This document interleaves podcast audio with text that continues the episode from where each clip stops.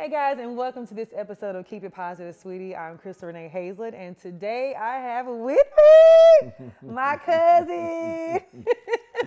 oh my gosh, Will Packer. What's guys. happening? I'm good. Like How we actually got like real cousin, you know, black people, just everybody is Everybody a cousin. a- yeah. But no, we actually, my wife is her maiden name is Heather Hayslett. Yes.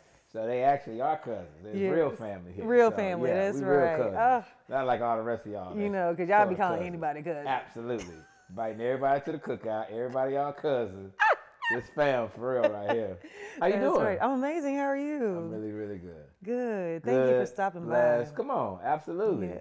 You was down the street. I was like, "What you doing?" Right. We ain't playing none of this. I Pull was up. driving by. I was like, "What you doing?" She's like, "Pull up, pull up." They put a mic on me and it's light, so I was like, "You know what? Let's do it. See what happens." I love it. Thank you. I appreciate that. I Thanks appreciate that. me. Absolutely. No, I had I called you when we were deciding to do season two, and I was like, well, I really want to have you on. You were like, I'm there, and I appreciate that. Absolutely. Um, this whole series came about because my manager's like, we want. I think it's time for you to do a podcast, and I was like, is my voice? I don't really feel like I have that much to say because. I don't really talk that much. I talk, you know what I'm saying, to people I'm comfortable with, but Mm. Yeah. like just talking to cameras, unless it's scripted, I really don't didn't feel like I had much to say. And it Mm. has been this amazing journey. So many people healing and laughing and all the things every single week. Um, so I'm super excited about how it's come along. And I was like, and can I ask Yeah. Mm-hmm. you? Keep it positive. yes. Like, what is that about? Tell me a little Okay, so um, backstory, little story time. Some of you guys may know this, but um, when I first moved into this house, I had a young lady who helped me organize. She organized my closet, and I posted it because I like to support people in their businesses. And this girl was like, instead of showing off all your bags and purses and all this stuff, you need to go buy some land and some other things. And I was like, who says I don't have that? So I had time, and normally I had, she had I had time today. That day. I did. Okay. And my little fingers got to to texting and um at the end of it I said hashtag keep it positive sweetie. And it just ran. Like all my fans were like keep it positive sweetie keep it positive. So we were going to do just a segment of the show because we were going to call it abundant living with Crystal Renee. And um, I was like we should do like a segment like keep it positive just to, pr- to spread positivity. And they were like no that's the name of the show I like it. so it like it. how I yeah And I also love how you took something that was negative, could have been negative. Mm-hmm. Yeah. That somebody was trying to be negative, right? Somebody's trying to clap a little bit. Mm-hmm. And now, look at this platform. Look, and to So that we we want to say thank, thank you, you. little negative sister, wherever you at, or brother, whatever. You know, we appreciate you We sure do. helping to give birth to this, uh, to a great idea for a platform. You already had the platform. Yeah. I love the thank fact you are using your voice, though. Thank you. And in the name of positivity. We need more of that. we do. Yeah. We live in such a negative world, and you get on Instagram or Twitter, turn on the news, everything is so negative. yeah. For You real. know, so just that and light. especially in the position you're in, right? And you know me a little bit too, but you being, Yeah. Mm-hmm. you know, like out in front, consumer facing, in front of the cameras, you know, me being behind. What I respect about you and your peers, you guys are constantly putting yourselves out there for judgment. Whew, talk about it. Not just your characters, not just the roles, Mm-hmm. Yes. not just your shows and projects and movies, but also yourself personally. Because Mm. these days, you know, our amazing consumers and fans don't often know the difference. Don't care to know the difference. Try to combine it all one. You're They just do. a persona, right? That's it. Yeah. And as you know, you and I know that that's such a complete separation. The roles you may play, the characters you play, what you even may have to do to even like, you know, promote a project. Mm-hmm. Yeah. May be very different than who you are personally. yes. But um, a lot of times, you know, folks don't give uh, people like you grace for that. Mm, they want it don't. all to be one thing. They want it to be perfect. When they see you, Yes. they want to see you exactly the way that they see you after you've gone through hair, makeup, and wardrobe Mm-hmm. Yes. and reading scripted lines. That Oh is exactly gosh. what they want in their minds. That is it. And it gets so heavy, Will. yeah. It gets so heavy. Um, August was a really heavy month for me, and I just had to delete my Instagram. Did you really? Yes, I had to just completely detach myself from the world because all these like everybody needs something. Everybody's like, "Can you do this? Can you do that? Can you do that?" Or it's all these opinions and we need more of this. We need more of that. I'm like, "Oh my gosh, I'm just one person," Yeah. and it's almost like they feel like they own you. yeah. Yeah. Um, I want to talk about the time we first met. Okay. I don't know if you remember this. Stomp the Yard 2.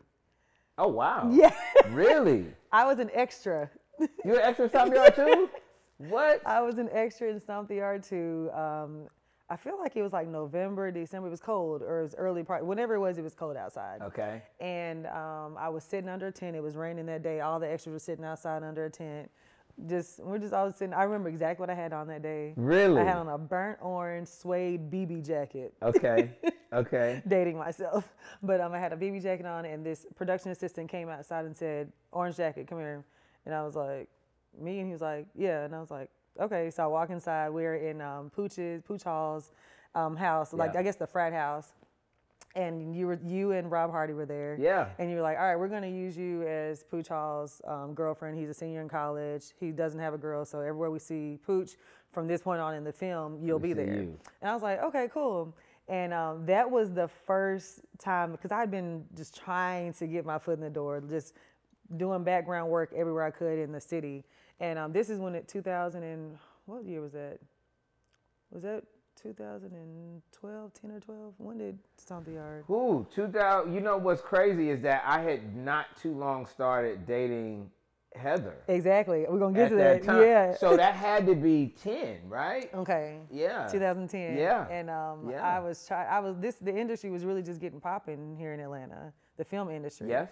So I was trying. I was doing background work, eh, just trying to get in. Okay. That was the first time I actually felt seen in the industry. Really? Yeah. I was like, okay. It was that me- orange BB jacket. It was the orange. Listen, I need to go find that jacket. I should have saved that jacket. Um, but it was that moment where I was like, okay, I, there's something here. I can, if I'm getting asked to do this, I know I can do more. yes. And then fast forward to um, Think Like a Man one. Okay. It was a small role in the beginning. Tika Sumpter ended up doing it. But I had flew out to LA. Me and Shayla had gotten cool. Okay. And I flew out to LA to um, audition with Hardin. Is it Kim Hardin? Kim Hardin. Kim Hardin. she was the casting I was uh, director. horrible. it was so. Were you really horrible? I was so But see, nervous. now you you know you at the level you at now, so you can look back and be honest. It'd be like I, it was bad. it was so what bad. was it? I'm trying to remember. I think it was when um, Michael Ealy was like trying to date girls, or he kept interviewing. Like it, the girls kept changing at the table. Okay, and, it was one of them was Tika Sumpter. Uh-huh. That's so interesting because that was obviously that was before Ride Along, and Tika was in Ride Along. And I'm Mm-hmm. Trying I'm trying to remember. Yeah, it was so short in the very beginning. But it makes it made the movie. It's in the Mhm, cut. it made the movie, Okay, yeah. all right, Mhm. all right. it made the movie. So after Stomp the Yard 2, and shout out to Stomp Yard 2 and that crew, Rob Hardy, and um, and Yeah. RIP to Twitch. You yeah, know, oh yes, um, yeah. amazing actor and choreographer who some of you, you know, may be aware passed away. Um, Mm-hmm. yeah. But after that, then you, when you flew to LA to audition, Mm-hmm. was it like did Kim request you to come? Did was it open and you knew about it? You were like, I'm get, like, how did you end up? I think that was Shayla. Shout out Oh, Shayla Shayla. Yeah, Shayla set that Yeah, because I was doing music, and um, me and Shayla had gotten really cool. I feel like this is now, were you after- doing makeup then? No, I was doing just doing music. Got it. hmm music and trying to act. Got it. Yeah. Got it. Okay. And Shayla's like, we have this small role. You should come out. acting came before makeup. Um, yeah, makeup is just what I like to do. Gotcha. Yeah, I just Gotcha. do that for fun. Got you. Yeah. Got you. Styling, I should Styling, say. I'm yes. sorry. I apologize. That's okay. Yeah. Makeup came before you were styling. Yes. Okay. mhm, Got yeah. Yeah. Got you. Um, and I I actually started st- styling because I was trying to be around what I wanted to do. Smart. Yeah. Very smart. Mm-hmm. By the way, listen to that, right? Because it's not always that you can just jump in at the position that you, you know, Listen, want to. you can't. But um, you put yourself in the proximity, in the orbit. yes. You were excellent. You showed your greatness, which is a thing of mine. I always say, show your greatness.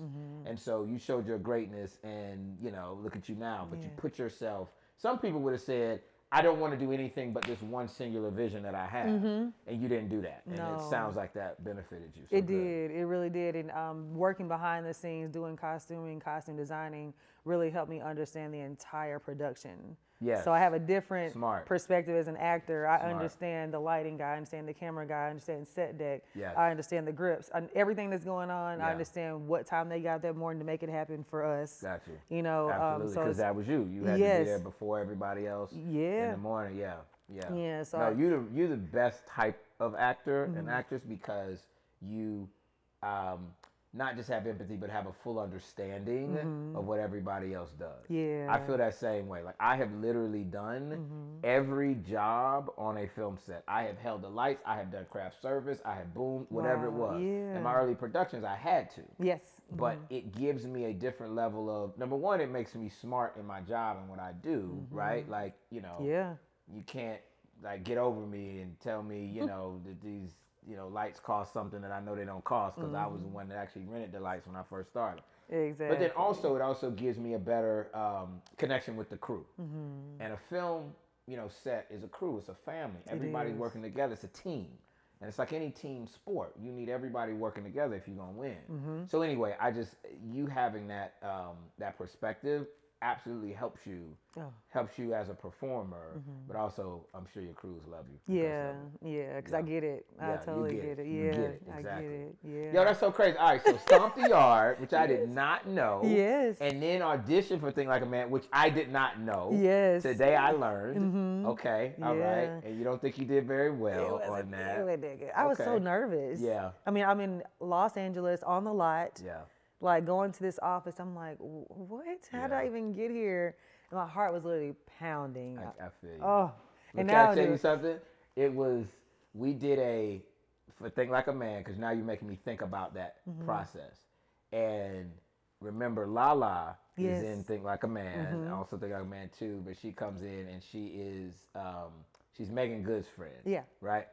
She auditioned for that role, and I knew La, Mm-hmm. and um, not sure if she knew the director Tim Story, but she and I were cool. Mm-hmm. We're much closer even now. But she was so nervous, I, and I actually haven't even told her story. she was so nervous that she's auditioning and she's standing up in an audition that we're doing, and the producer directors are in it. Oh, so maybe she'd already done a round with the casting director, and now it was the round with me and with Tim, and she's so nervous that her leg was shaking the whole time. So she's trying to read the lines, and like it, like because she's shaking, her voice is like Everything because her leg is going so. And I just kept saying, "Baby, calm down, right?" That was me. I said, "Relax, you got this all." good." So my point is that it gets everybody Yeah. because it's hard. You know, y'all see the end result, but Yeah. Mm-hmm. it's tough. You got to go in a room in front of these people that are in effect judging you, yes.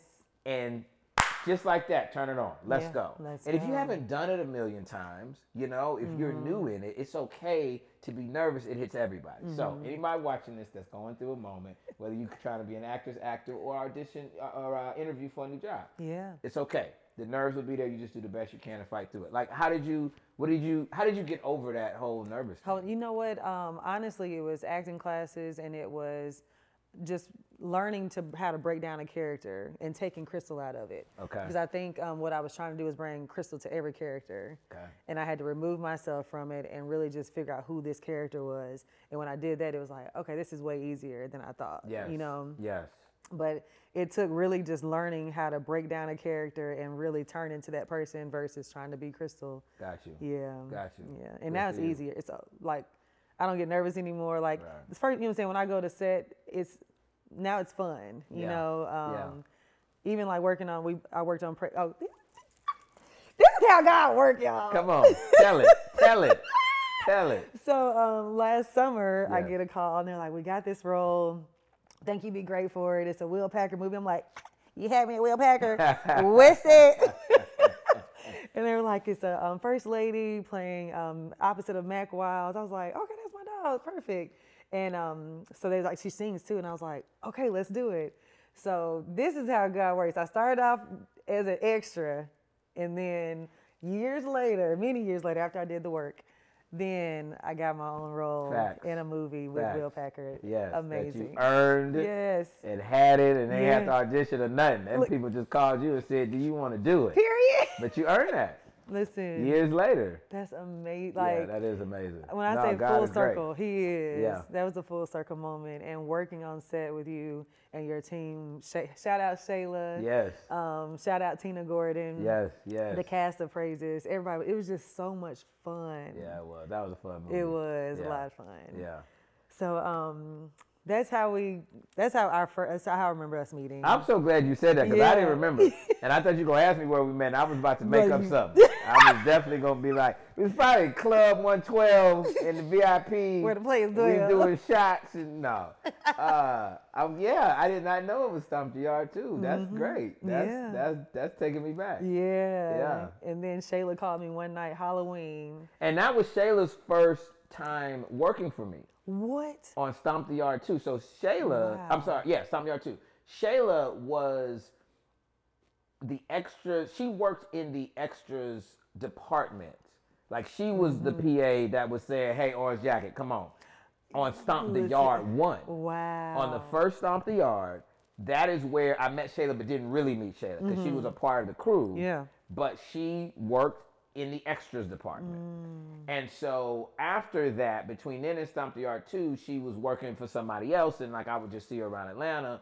Then she was available and got hired. So that movie Wow. was also the first time that she was working for me as my assistant. Wow. And now she's off and, you know, co producing the Oscars. And Baby, stuff, so. Shayla is popping. Yes, I'm so no proud question, of her. No question. Woo, my girl is doing her thing. Yeah, she is. Yes. She is. She is her. Yeah, Yeah. that's amazing. She um, called me one one weekend, one night. Um, it was Halloween, and she's like, "Hey, what are you doing?" I was like, "Nothing." She said, "Me and my boss are, and his girlfriend are going out. If you want to like come out with us." I was like, "Okay." So I dressed up as a boxer that night. I was um, I rem- yeah. You're like, you We all hung out on Halloween one night. this is when I found out Heather was my cousin. Where was this? We were um, what We got all this history. Yes. Found it out on film. So tell me about where we go in, in Atlanta. in Atlanta. Um, I feel like it was a club in Midtown. We were in a section. I cannot remember the name of the I club. don't remember this. Yeah, now. I came in and uh, I was a. I feel like yeah, I was a boxer or a bunny. One of the, one of those. Okay. Those are two very different Yeah, approaches to boxer. I think it was a boxer. Okay. And um, we met. I met up with Shayla and we went and Heather and I were talking and Yeah. she was like, "Yeah, my name is Heather Hayslett," and I was like, "Wait, what?" Yeah. And she was like, "Hayslett," and I was like, "That's my last name." And she was like, "Oh my God!" And that's when we found out we were related. I was like, "Oh my goodness!" And then you married her, I and sure the rest has did. been history. The rest is history. Changed Um, my life. She listen. Best thing ever happened to me. I love Not it. Y'all are so y'all Don't just tell I said that though, because she's She from Memphis, know. and so you know it's a lot. It's a lot. but she is the best thing that ever happened. I love that. Absolutely changed my life. That's I awesome. love it, But you knew us when? You knew us back when we was dating. Back yes, back when, Yeah. Y'all just um, celebrated eight years Yes. anniversary. Yes, How do did. you manage? 'cause I know like in this industry it's hard to manage relationships. Um, you you guys travel together, Mm. Yeah. always have fun, dancing, laughing. Yeah.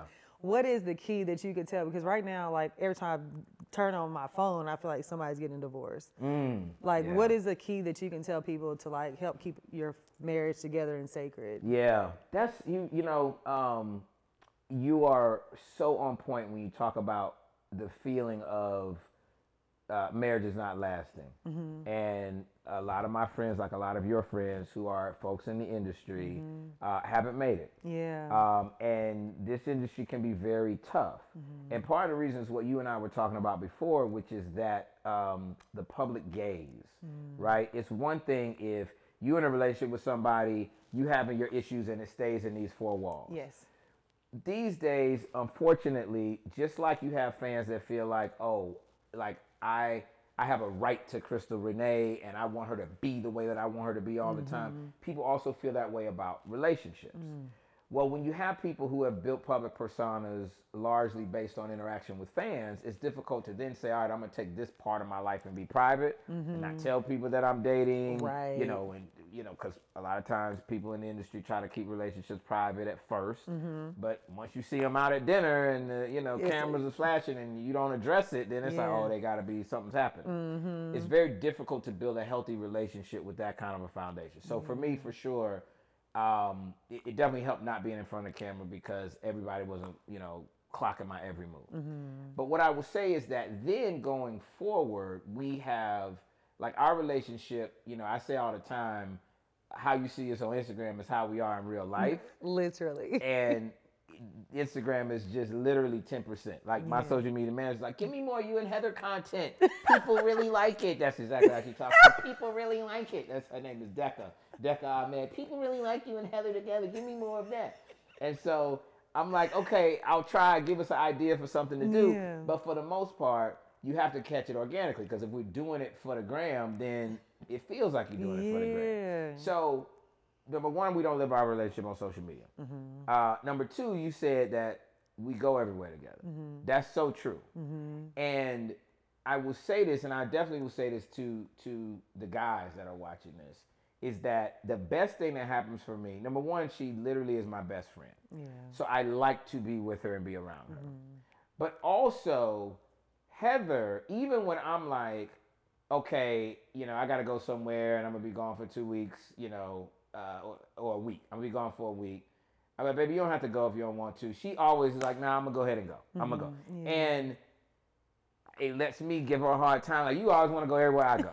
but secretly, I'm like, love it. I love her being there, Yeah. and it just strengthens our relationship because if you really like the person that you're with, then what like, of course I want to be around her Yeah. because she actually strengthens me, makes me feel better. Now she's not draining. There's some people in relationships that are draining, and you're like, I really need a break. Mm-hmm. Not just that we've been together forever break, but I need just a break from that person's energy. Well, that's a red flag, Mm-hmm. right? You want somebody who is actually um, filling you up and not draining you. Mm. So we are together a lot. Mm-hmm. And now that our kids are out of the house, because our kids, our youngest is in college. Yes. So now they're out of the house. We really are loving this phase because, you know, I love my kids. I couldn't wait for them to get out the house. I'm, you tell them I said that. They know it. Whatever. they ain't ashamed. Uh, but it gives us so much more freedom at this stage in our lives. Whether you are in a relationship where you got young kids, older kids, travel a lot, don't travel a lot, what you really want to try to do is find those areas where you're both feeding each other. I've always said, when I keep her smiling, she keeps me smiling. Yeah. So my job is to make her happy, keep her smiling, mm-hmm. because then she has everything that she needs to keep me smiling, keep me happy. right. And she knows, especially in our relationship, like, you know, I, I like to say she keeps me upright. She's like, okay, what do you need? I mm-hmm. got to give it to you. Keep it upright because you're giving this to the family and to Yeah. us. But she mm-hmm. can't give it to me if I'm not giving it to her. So whatever your mm. dynamic or your relationship is, it needs to be that cycle, right? And the other thing I'll say is that, you know, we kind of treat our relationship like, um, like the Crown. You, ever, you did you watch the Oh, I Crown did. at all? Yeah. Mm-hmm. So the thing about the crown is that no matter what was going on, they was get they was gonna stay together, Oh yeah. right? Listen. And it was a mess. Now I'm not encouraging putting up with some craziness, Right, But, but- the mentality yeah. was, it's us. Like that's not an option. It was not Separating, an option. Mm-hmm. divorce, and leaving is not an option. And I will give I will give all props to Heather because I my parents were together, you know, forever till my father passed. So I saw a relationship where it was like they stayed together. Yeah. So I definitely had that mentality, Mm-hmm. but I also am like most men, where you know, look, we'll shut down. Men are not as mature as y'all, and we would shut down and be like, all right, well, you know Mm-hmm. what, you burnt the toast and you got mad with me, so I guess how we splitting the kids? What you want to do? What we doing with The custody? toast. Like dudes would just we we be ready to be out too Over fast. anything, yeah. What? And and I could fall victim to that. Mm-hmm. But one thing I know is that my wife just she ain't gonna let me go nowhere. Right. Right. Even when I'm on my immature silliness, she Mm-hmm. be right there. Like, well, you're just gonna have to figure it out with me next to you. Yeah. And so I know that we don't have any other option or alternative, Mm-hmm. so we figure it out. Once you make it an option to end a Yeah. relationship, then inevitably somebody's gonna push the button. If there's a button of end it, somebody's gonna push it. Yeah. But if there's no button at all, you know. And the last thing I'll say is, so two things that kind of movies that inspired The Crown, because it's like them people stayed together. Them Yeah. crazy it was crazy. royal folks. No matter what, I was it was like- like that's not the option. So we got to figure it out. Yeah. The other thing is Game of Thrones. I don't know if you watched that Oh, show. I did. but Listen, we got it. you, you hit it. All right, Yes, all right. so We, good. we we connect. So Game of Thrones. You know, there's a scene. There's a concept in there about the White Walkers. These crazy Mm-hmm. zombie folks that were coming, and you had all these people that were fighting these various kingdoms fighting, Mm-hmm. but some folks would always say the enemy is to the north. Yes. Like we can fight all we want, but the true enemy is to the north. Hello. Heather and I say that when we get into something and it's an mm. external pressure, either she or I will always say, "Listen, baby, the enemy's to the north. I love that. This ain't the enemy. You ain't the enemy. I ain't the enemy. The mm-hmm. enemy is to the north. It's whatever happened with that external thing." And the mm-hmm. same thing is true. So some of our celeb couples, mm-hmm. the enemy is people on social media saying stuff, dropping stuff, trying to throw salt. They ain't got nothing mm. better to do. That's the enemy to the north. Like, no, that don't let that impact your relationship. I love that. The enemy to the north. That is, the north. Yeah. Y'all give it up for Will Packer dropping these nuggets. Yes, the people needed that because it's like every time I, t- it's like what people you least expect. You're like, wait, what? I know. What happened? I know. I know. We need to hear that. There's That's different good. pressures these days on, Yeah. on, on folks. Awful. You don't have to be a celebrity. Somebody watching this right now trying to figure out how to make it through their marriage, you know? Mm-hmm. Um, try to remove the external pressures. Yeah. Try to keep it internal and try to figure out if you can solve it Mm-hmm. internally before you get it. Sometimes external can be a, a mom that's trying to do well, means well, giving advice. Y'all know what I'm talking about. Mm-hmm. They're not in your relationship. The best friend not in your relationship. The cousin not in your relationship. It's you and that person. That's so good. Yeah. That's good. Yeah. Um, I want to know a little bit, and I'm sure the audience wants to know too, a little bit about your journey and how you even got started. Okay. You know, they yeah. see Will Packer today, Will Power Packer today, Yeah. but like, what was the beginning, beginning for you? It was it was uh, when I was at FAMU. I was I was yes, absolutely. Shout out to the Rattlers, Florida A&M. And I um I did not at the time when I first came to FAMU, uh, being a filmmaker wasn't a dream of mine. I wanted to be an entrepreneur. And I was I didn't even want to go to FAMU honestly. Really? Where'd you wanna go? I wanted to go to um, the University of Pennsylvania Mm. because they are uh, an Ivy League school with a very well-known business school, the Wharton School of Business. I Mm-hmm. knew I wanted to have my own business. That was very clear in my mind. Mm-hmm. I wanted to work for myself. I wanted to be the boss. I wanted to be the CEO. And so I was going to business school, um, but I got this big scholarship to go to FAMU, Mm. but it was tied to engineering.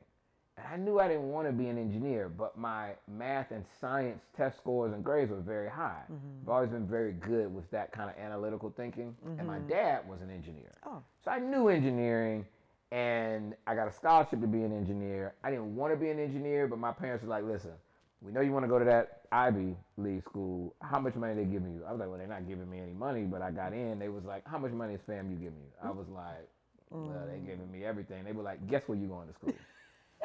I know that's right. So my parents made a decision for me, and it was the best decision made for me ever. wow. And so I go to FAMU and I hook up with um, my lifelong friend and my line brother, because we're both alphas, the only fraternity that there is out there. Please make a note of that. Um, and so he and I, he wanted to be a filmmaker. He very clearly knew he was inspired by Spike Lee mm-hmm. and the Hughes brothers, the Hudlin brothers, like black filmmakers that had come before him. He knew he wanted to do that. It was very clear. And so I was really just kind of helping out my friend make a movie. wow. And I helped him to raise the money to shoot the movie. And I helped him to shoot it. And then I helped him to self distribute the movie. And that's how I got involved with it. Mm-hmm. We finished that little movie. It's called Chocolate City, set on FAMU's campus. Still to this day, it was the it's the first movie shot by HBCU students at an HBCU to get national distribution. We shot our little movie and uh, sent it out to Hollywood, and Hollywood couldn't care less. Them people did not return no. They we invited them to the world premiere of Chocolate City, and we would send it to the assistant with the hope of at least tell us you're not coming, at least give Right. us an RSVP. Something. That's why I try to like you know uh, my amazing executive assistant is here today, uh, Chantal Heslop, and I say you know let's always respond, let's reply. Yeah, people invite us to do something because them people did not reply, Crystal. Could at least said no. The assistant, the assistant's assistant couldn't say nothing. Nobody can say Nobody nothing. replied. Hollywood couldn't care less about that movie. However, Wow. at FAMU it was a big deal. Mm-hmm. Amongst that crowd that we made it for and with, Mm-hmm. they really cared about that movie. And I realized, well, that's who I'm making my movies for, not There people. Mm-hmm. who don't know me and don't care about me. But I'm mm-hmm. making movies for a very core, specific audience. Yes. And that has served me well to this day. That's so that little movie, we came out, shot it, made a little money with it, mm-hmm. and actually made a lot of money for broke college students. Mm-hmm. Um, and that's when I said, I can do this. I've been looking for a business to start on my own. I helped raise the money, get the distribution. What is that called? What I did? And I looked it up and I said, "Oh, that's what a movie producer Just does." Yeah. said, well, I'm gonna be a movie producer. Wow. That's what I'm gonna be. I know that's right. And here I sit And on you the did couch with you. the, the biggest movie producer. Okay, out here doing it. Trying. I love that. Yeah. So now that you now you're Will Pack like the Will Packer that everyone knows, um, and you've worked with Regina Regina Hall, Idris Elba, Best, best. Um, Kevin Hart. You've done a lot of movies Kevin, with all them. right. The rest are the rest are good. I made Kevin. A lot of people don't know that, but you know, before before Will Packer, Kevin just had a bunch of failed sitcoms, and I mean, that's just you know, you get credit where credit is due. I made Kevin Hart, so you put that on the quote at the bottom of this podcast. I made Kevin nothing Hart. without me. Period. Uh, but what was it that made you keep calling them? Because I can imagine they're a lot of fun to work with. the best. They are. They are. And I, I really enjoy um, working with folks, you know, um, who I know and who I know are going to give me something. And that, that's that's not unique to me. You know, Tyler does it. Look at you all's relationship. Look at like Martin Scorsese, how he keeps working with the same actors, Judd Apatow. Um, the thing about those folks you named, um, Kev, Regina, Idris. I mean, first of all, they work hard. I know that I'm gonna get what I need from a work ethic standpoint because there's some amazing talents out there that it's not worth it to mm-hmm. work with them. I hate to say that, but that's just true. There are some mm. folks, and it is just so much that comes with working with these people, mm-hmm. and life is short. And so, you know, that is something else that's just a little nugget that I'll put out there. Relationships. Hollywood is not the only relationship driven business, right? Mm. Most industries, people work with the people that they like to work with. And so if all things are equal and you got a certain level of mm-hmm. talent, somebody else got a certain level, but you hard to deal with, don't nobody like working with you, guess who's gonna continuously get hired? Mm-hmm. And so I definitely have a great relationship with those folks because they always deliver for me. Yeah. I know what I'm gonna get from them. And I was there at the at the you know start of Idris's theatrical career. He already had the, the wire, so mm-hmm. he's all. I mean, all these people are already amazing. You but made I you made Idris too. I helped, huh? You made Idris Too. I can't say I made Idris. what I would say is that Idris has always wanted to be me. That's kind of the thing. Because he's like, when I dress, when I wake up in the morning, how can I be Will Packer? Like you can kind of see whatever he does. He's like, how can I be Will? Like it just, you know, whatever. That's not the point. I see it. I totally. Of course you I, do. Anything you like about Idris, you kind of look at me and it's like, oh, That's Will Packer. There's the original, and then there's right somebody that's trying. But it's fine. I don't. I don't dis- besmirch my brother. Good luck. You know, whatever. Uh, so with Idris, he was coming off the wire, and his first um, his first theatrical movie was a little movie I made called The Gospel, and it was. oh, I used to love that movie. You remember The When Gospel? Yolanda Adams was in it. Yolanda, got- all the, all my the gospel, victory. good victory. That was yes. my movie. Remember that song? I didn't know that was you. How about? Do you know Snoop Dogg wanted that song, Victory? If you go back, I want everybody to hit pause for a second and play Victory on your Spotify, your Apple Music app, whatever. that song, you could also hear a hip hop version of that song. Mm. And Yolanda got it, but Snoop wanted it because it's a dope track. So I got the Victory, Yolanda Adams. Anyway, we put that song in the gospel, right? Kirk Franklin did the soundtrack. yes, so Fred good. Mm-hmm. Hammond was in it. Uh, Donnie McClurkin, like Yes, that was the a good OGs movie. of gospel. Yeah, and Idris played a Southern pastor, and um, Boris Kodjoe, Idris Elba, like you know, Nona Gaye. It was a great cast, great cast, and I it was because what happened was after I did Chocolate City, Mm-hmm. I then made a movie with Kenya Moore called Trois. And Oh, it was an erotic Trois. thriller. I was not supposed to be Trois? watching Don't put that frame face. Don't listen. People, the people know. The people know. Okay, all right. The team I've been delivered. The team was twining it up, wasn't she? She was. so I made this erotic thriller called Trois. Y'all, some of y'all remember that. Mm-hmm. And then Hollywood will only let me do other Trois. Ah. I got pigeonholed for a hot second. We like we want this. So I did twi one, twi two, twi three, Pandora's box. And I and my mom said, baby, now you know that like you grew up in the church. Stop playing. You grew up in the AME church, Bethlehem me down here in St. Pete, Florida. Give me something that I can take my missionary sisters to. Right, because you're embarrassing me right now. I Well, can't, I can't watch here's this. the other side of that story, Chris.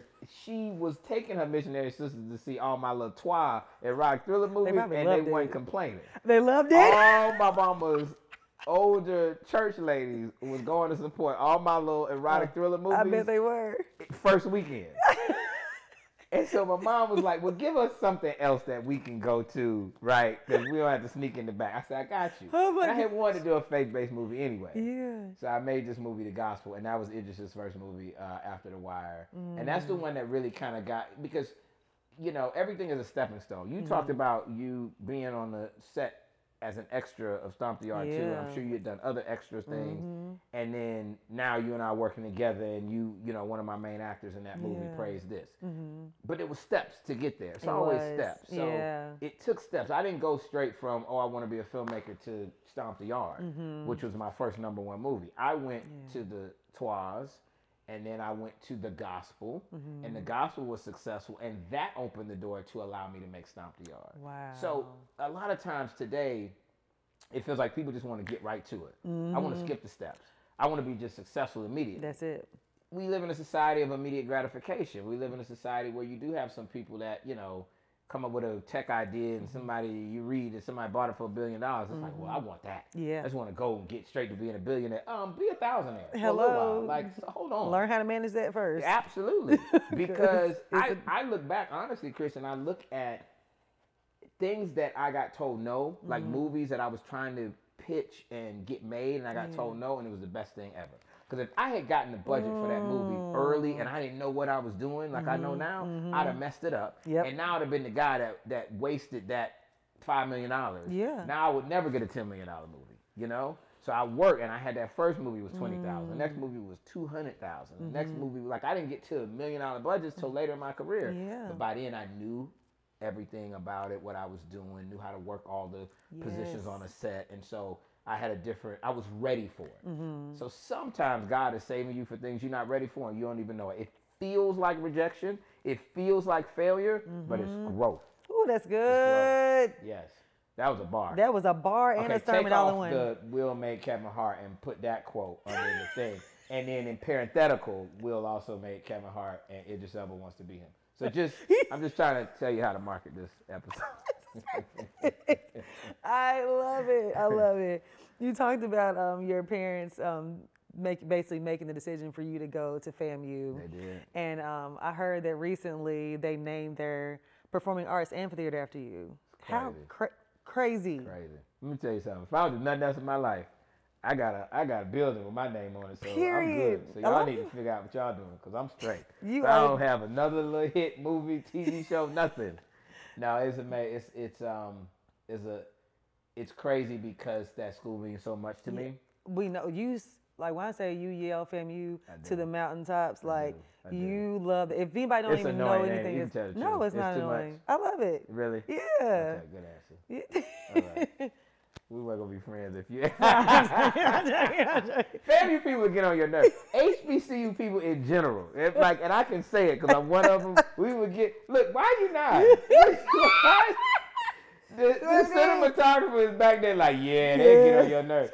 We will. I ain't gonna even lie. We we love our little schools, represent them. They'd be like, okay, enough. We get it. It's the pride. I love it. It is the pride. It gets ingrained in you doing those four, five years, the best years of your life. Yeah. FAMU was, meant so much to me. It's where I really kind of found myself, found my voice, um, honed so many of my skills that I use to this day. Yeah. So yeah, to have to have my name, uh, you know, on a building at my mm-hmm. alma mater is everything. It's I love cool. that. That's Yeah. amazing. Now, do you get to go? I know you always you're always there.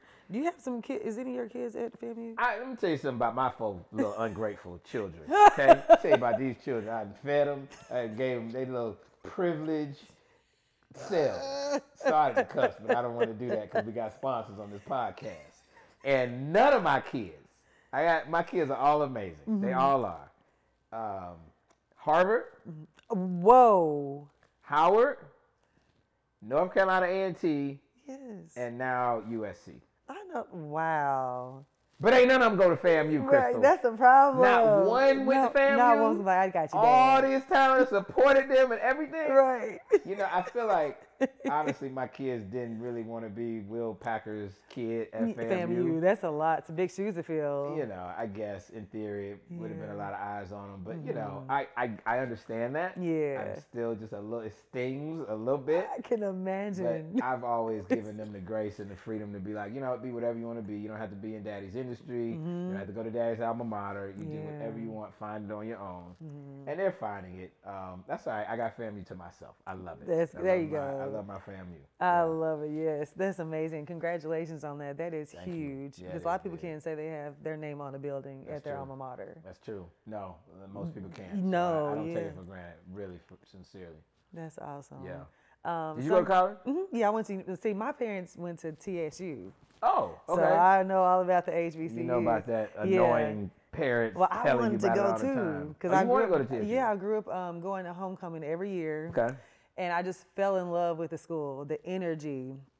So in high school, I was dating a guy who was like two years older than me. Okay. He ended up going to TSU. So when Okay. it was time for me to graduate, my parents made the choice for me not to go. But you ain't following him. You ain't going. Was it because of him or just? Oh, they were like, yeah, yeah, you're not going there. Really? Yeah. They liked him, but they just did not want us like out of town.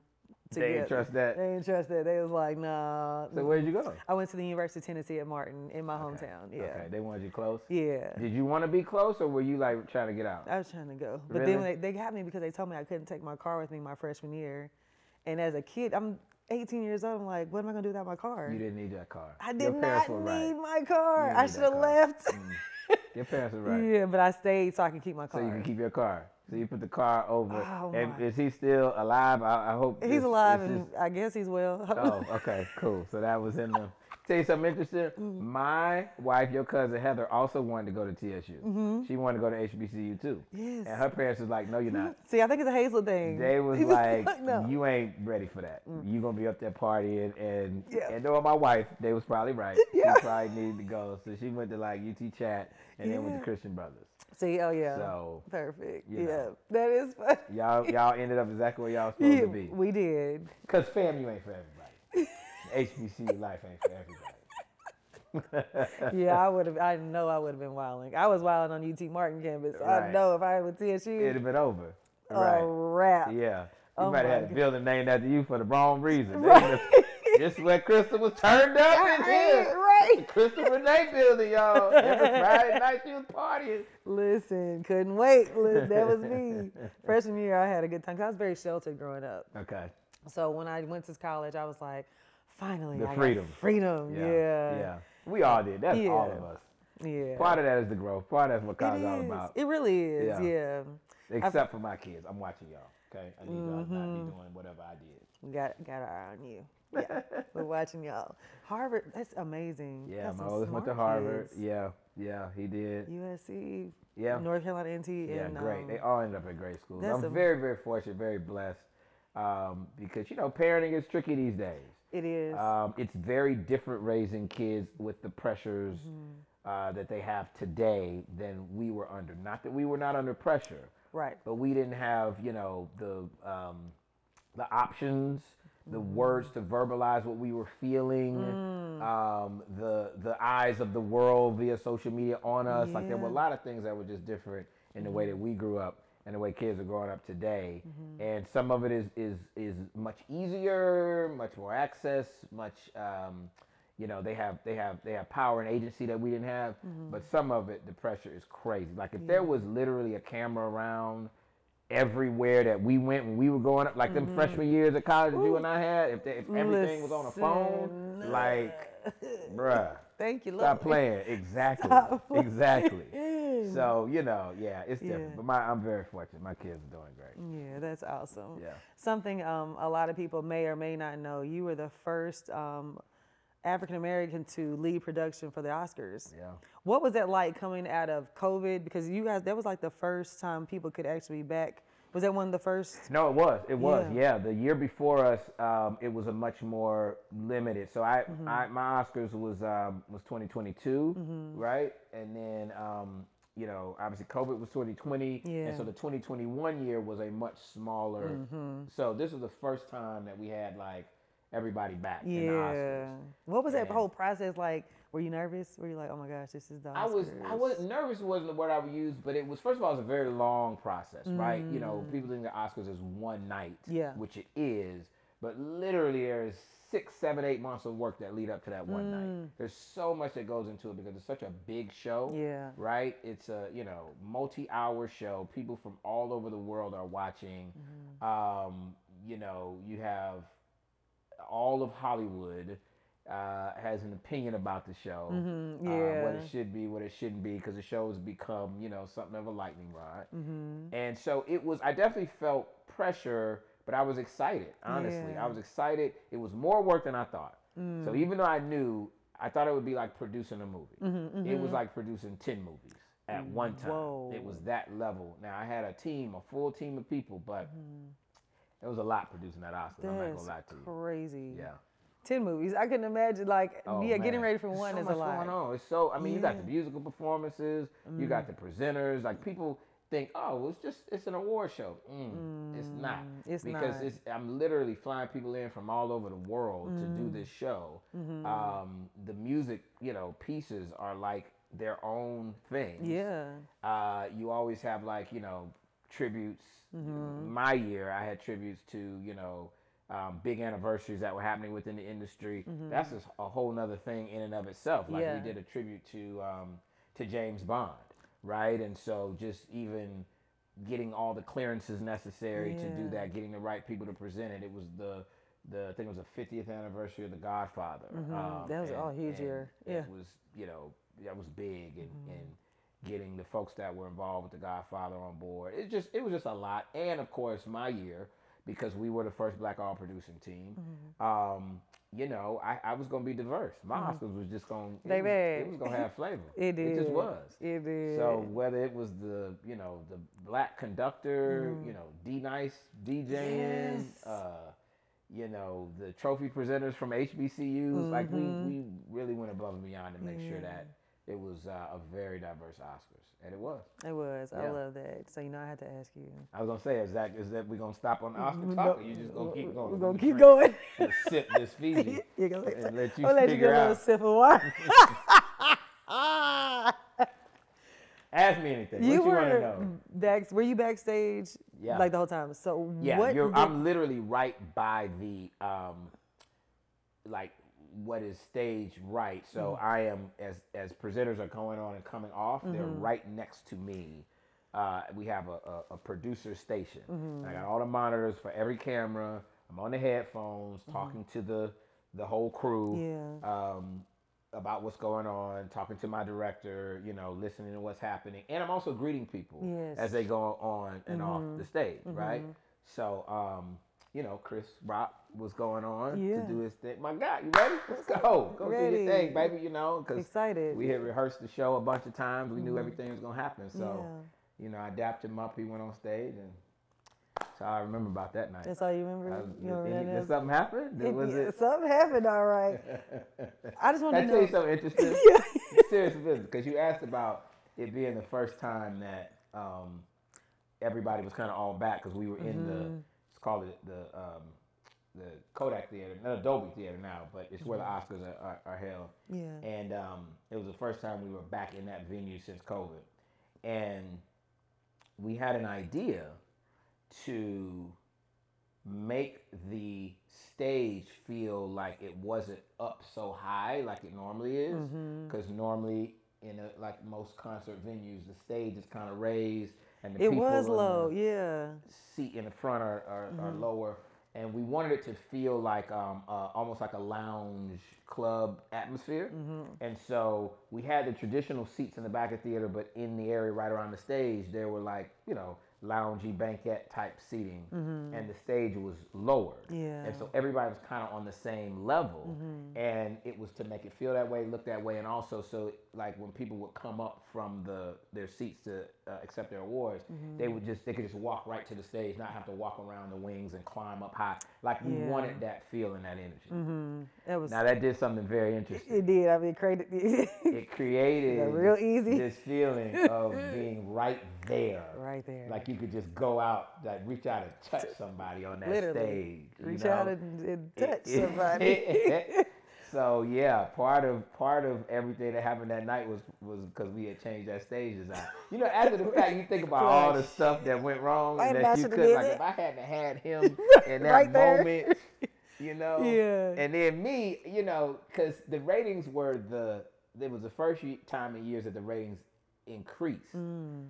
but it had nothing to do With yeah, with the slap yeah, because the slap happened too late in the show to affect the ratings. Mm-hmm. Right. The slap was in like you know fourth or fifth act it of was. the show. Yeah, And I remember thinking like, if I'd known this, I'd have put Chris up front. Because Right. if I'm gonna go down, I'm gonna go down with these ratings. You know what I'm saying? If it's gonna happen, might as well. bump it. Like, let's go. Yeah. Yeah. But it- What did you say? Like when you saw it, and they're like, "What were you like? Oh my Thought it was god, what joke. just happened?" no, I thought it was a joke. I thought it was I ain't something gonna lie, I they did too at first. I was like, "Oh, that was."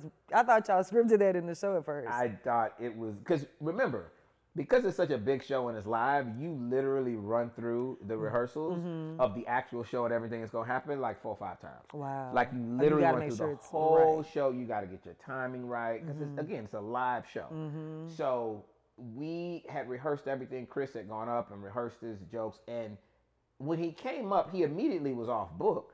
But if there's anybody in the world that you're not worried about going off book, it's, it's Rock. Chris Rock, yeah. Chris Rock. You know he's gonna do his thing. It's gonna be funny. Mm-hmm. And so the first time that I, you know, knew something was was that I got a little nervous. I got a little bubbly You in like, my stomach.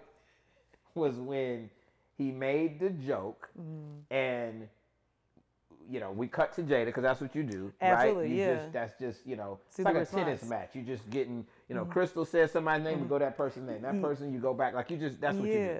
So we didn't know this joke was coming, but Mm-hmm. we knew where everybody was positioned in the audience. You know Right. Mm-hmm. exactly where everybody's sitting, and you have to be ready to move on the fly. Yes. So he made a Jada joke. We go to Jada. Absolutely. So Jada's reaction was the first time that I was like, "Ooh, that joke ain't land."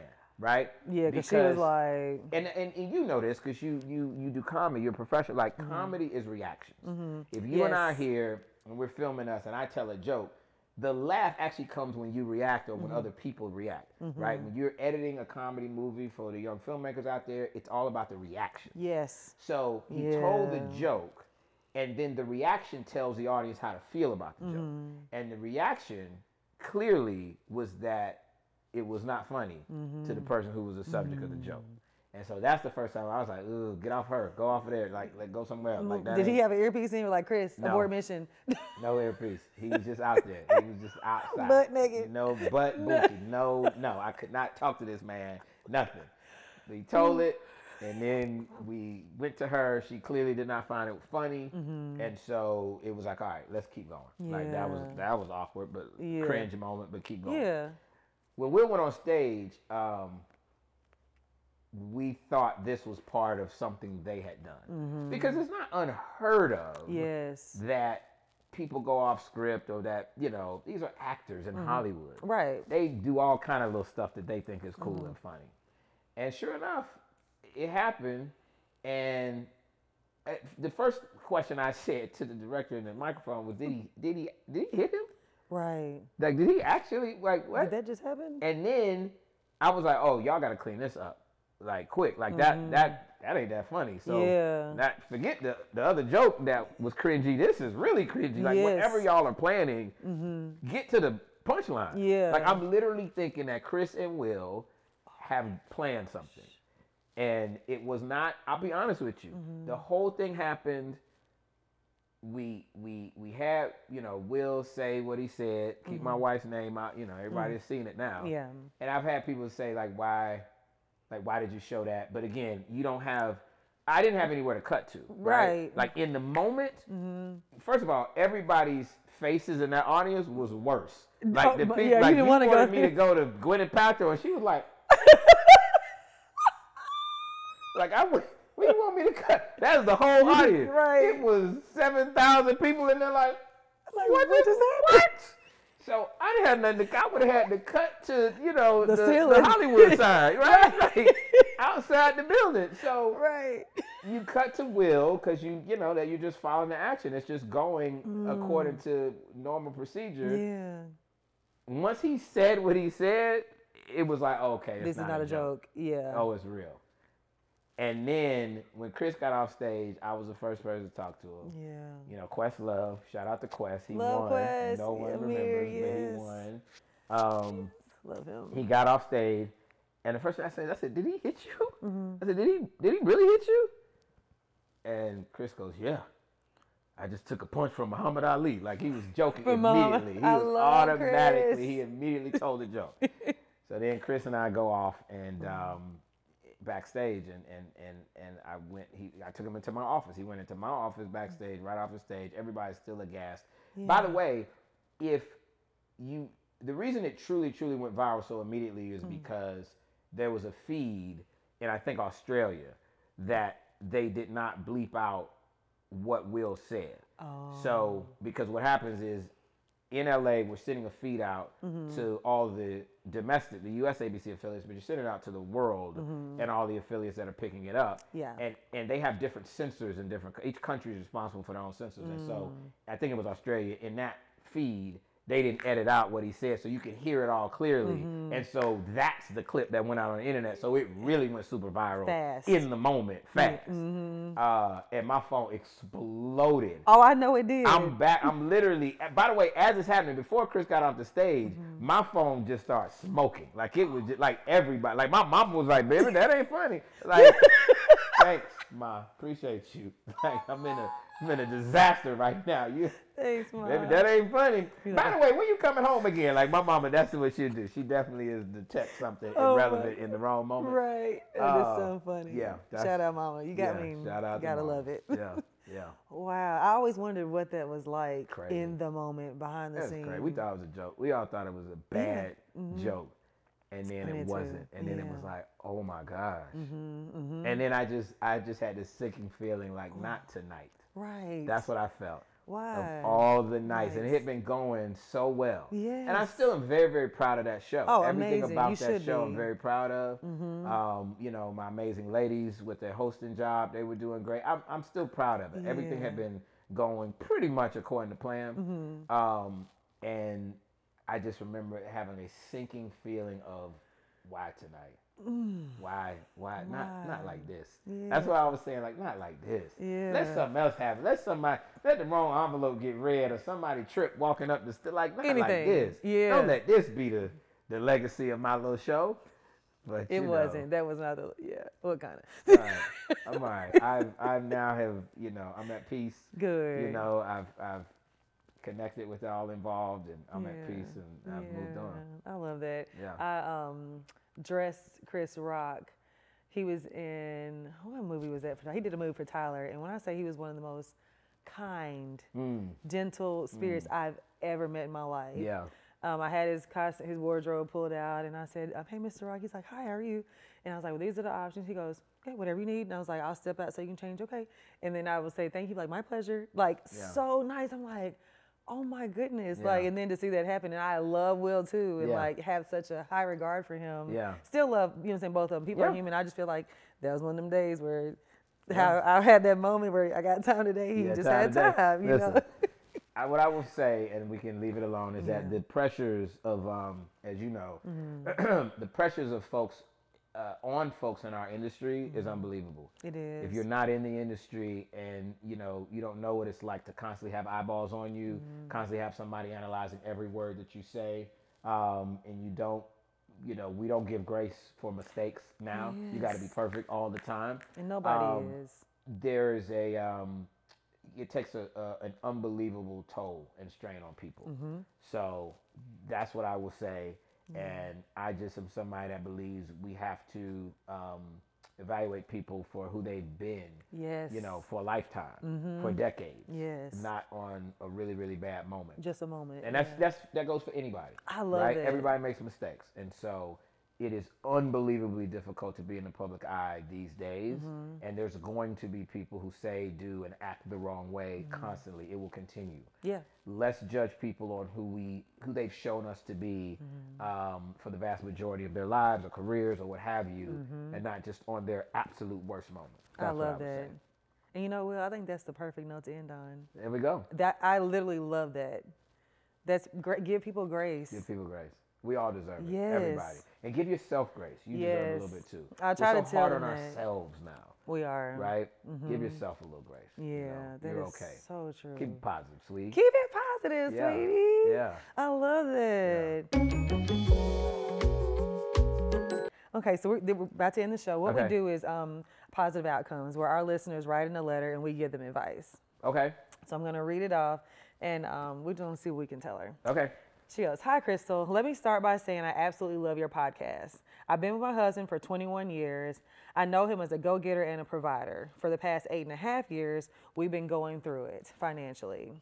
I can see that he is frustrated and very down about his business not flourishing the way he wanted it to. I try my best to help him and be positive in a safe space, but when I try to suggest jobs that are hiring, he brushes me off and gets very defensive. I've always been by his I've always been by his side through thick and thin without judgment or pressure.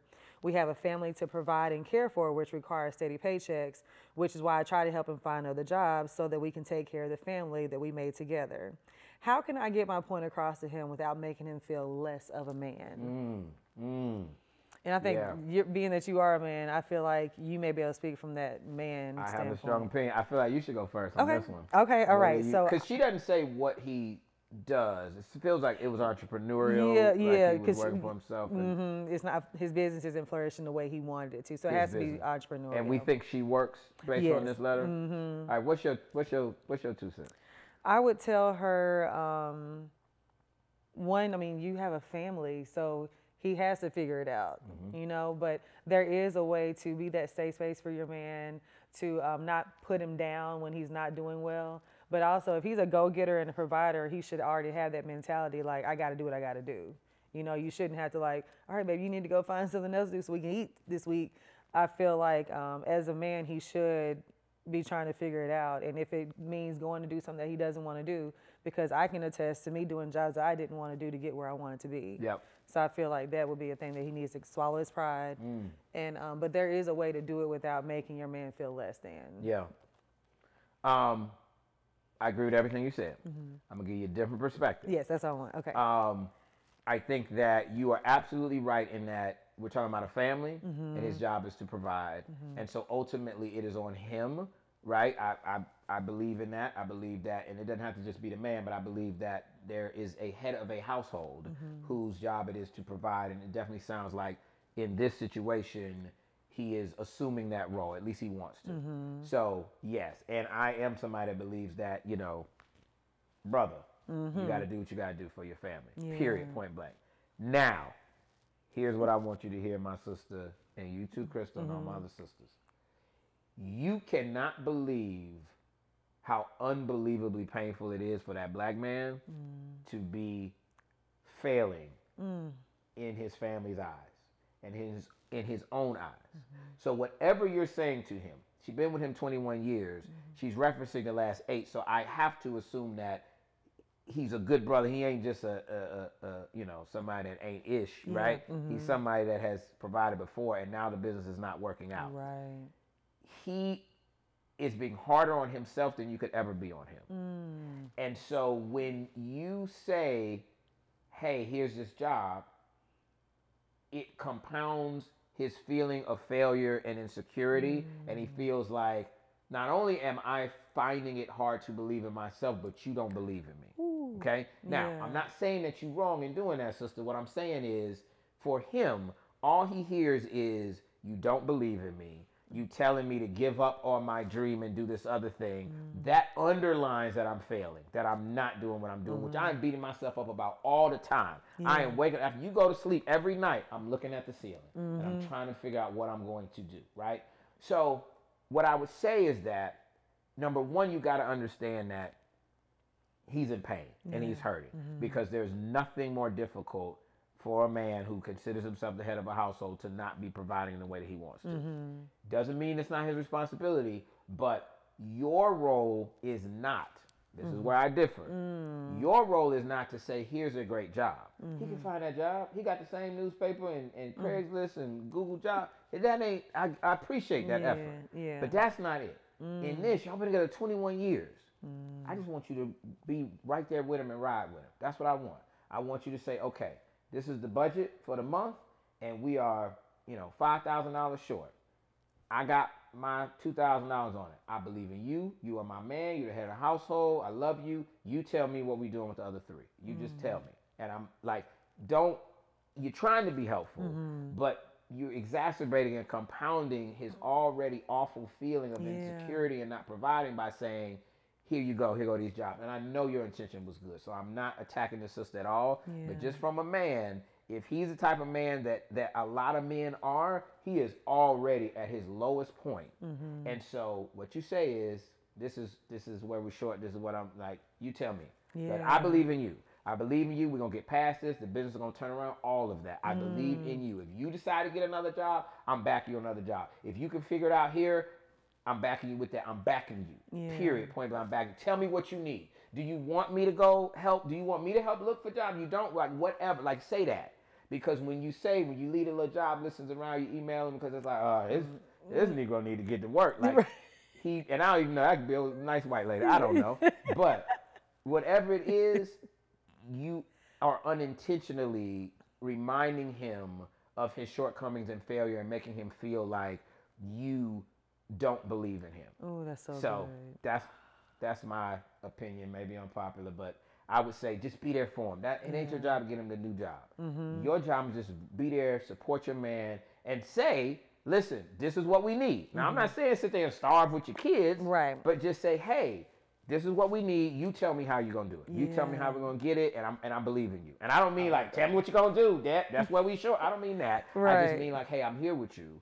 So this is the budget, and I, this is what I got on it, and you just tell me how I can help. Can I help in any way with what you're trying to do? That's what I would Mm-hmm. Say. I love that's good. You just Well, okay. I like that perspective. I've been a black man my whole life. Yes, I yes, I I, love that. get good at it one day. Teach us. Oh my gosh.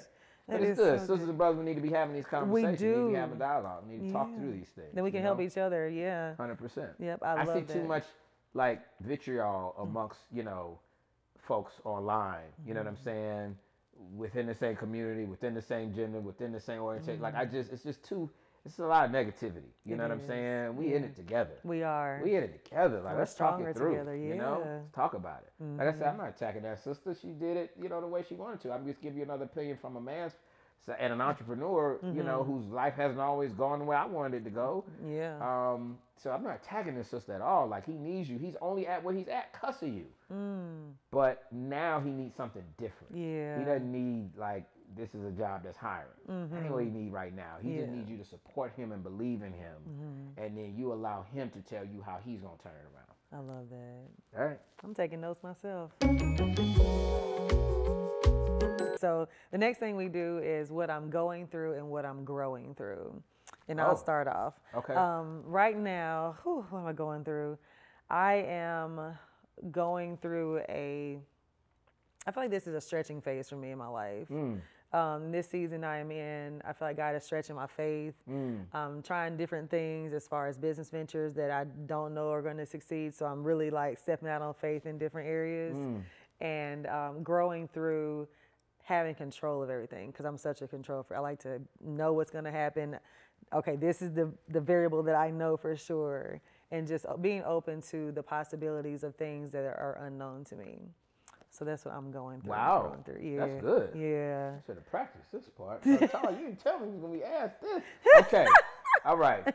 So I would say I'm going through a new phase in Mm-hmm. my life where now my kids are out of the house. Yeah. And so it's a different dynamic for my wife and I, and also a different relationship for myself and my kids because they my babies Yeah. but they're now all young adults. And so it means that we're redefining our relationships. We're recalibrating our relationships in a mm-hmm. different way than we have mm-hmm. before. Yeah. So it is it's an amazing amount of freedom that my wife and I have, but we also get to know each other in different ways because as a mm-hmm. parent you're always constantly sacrificing for your kids.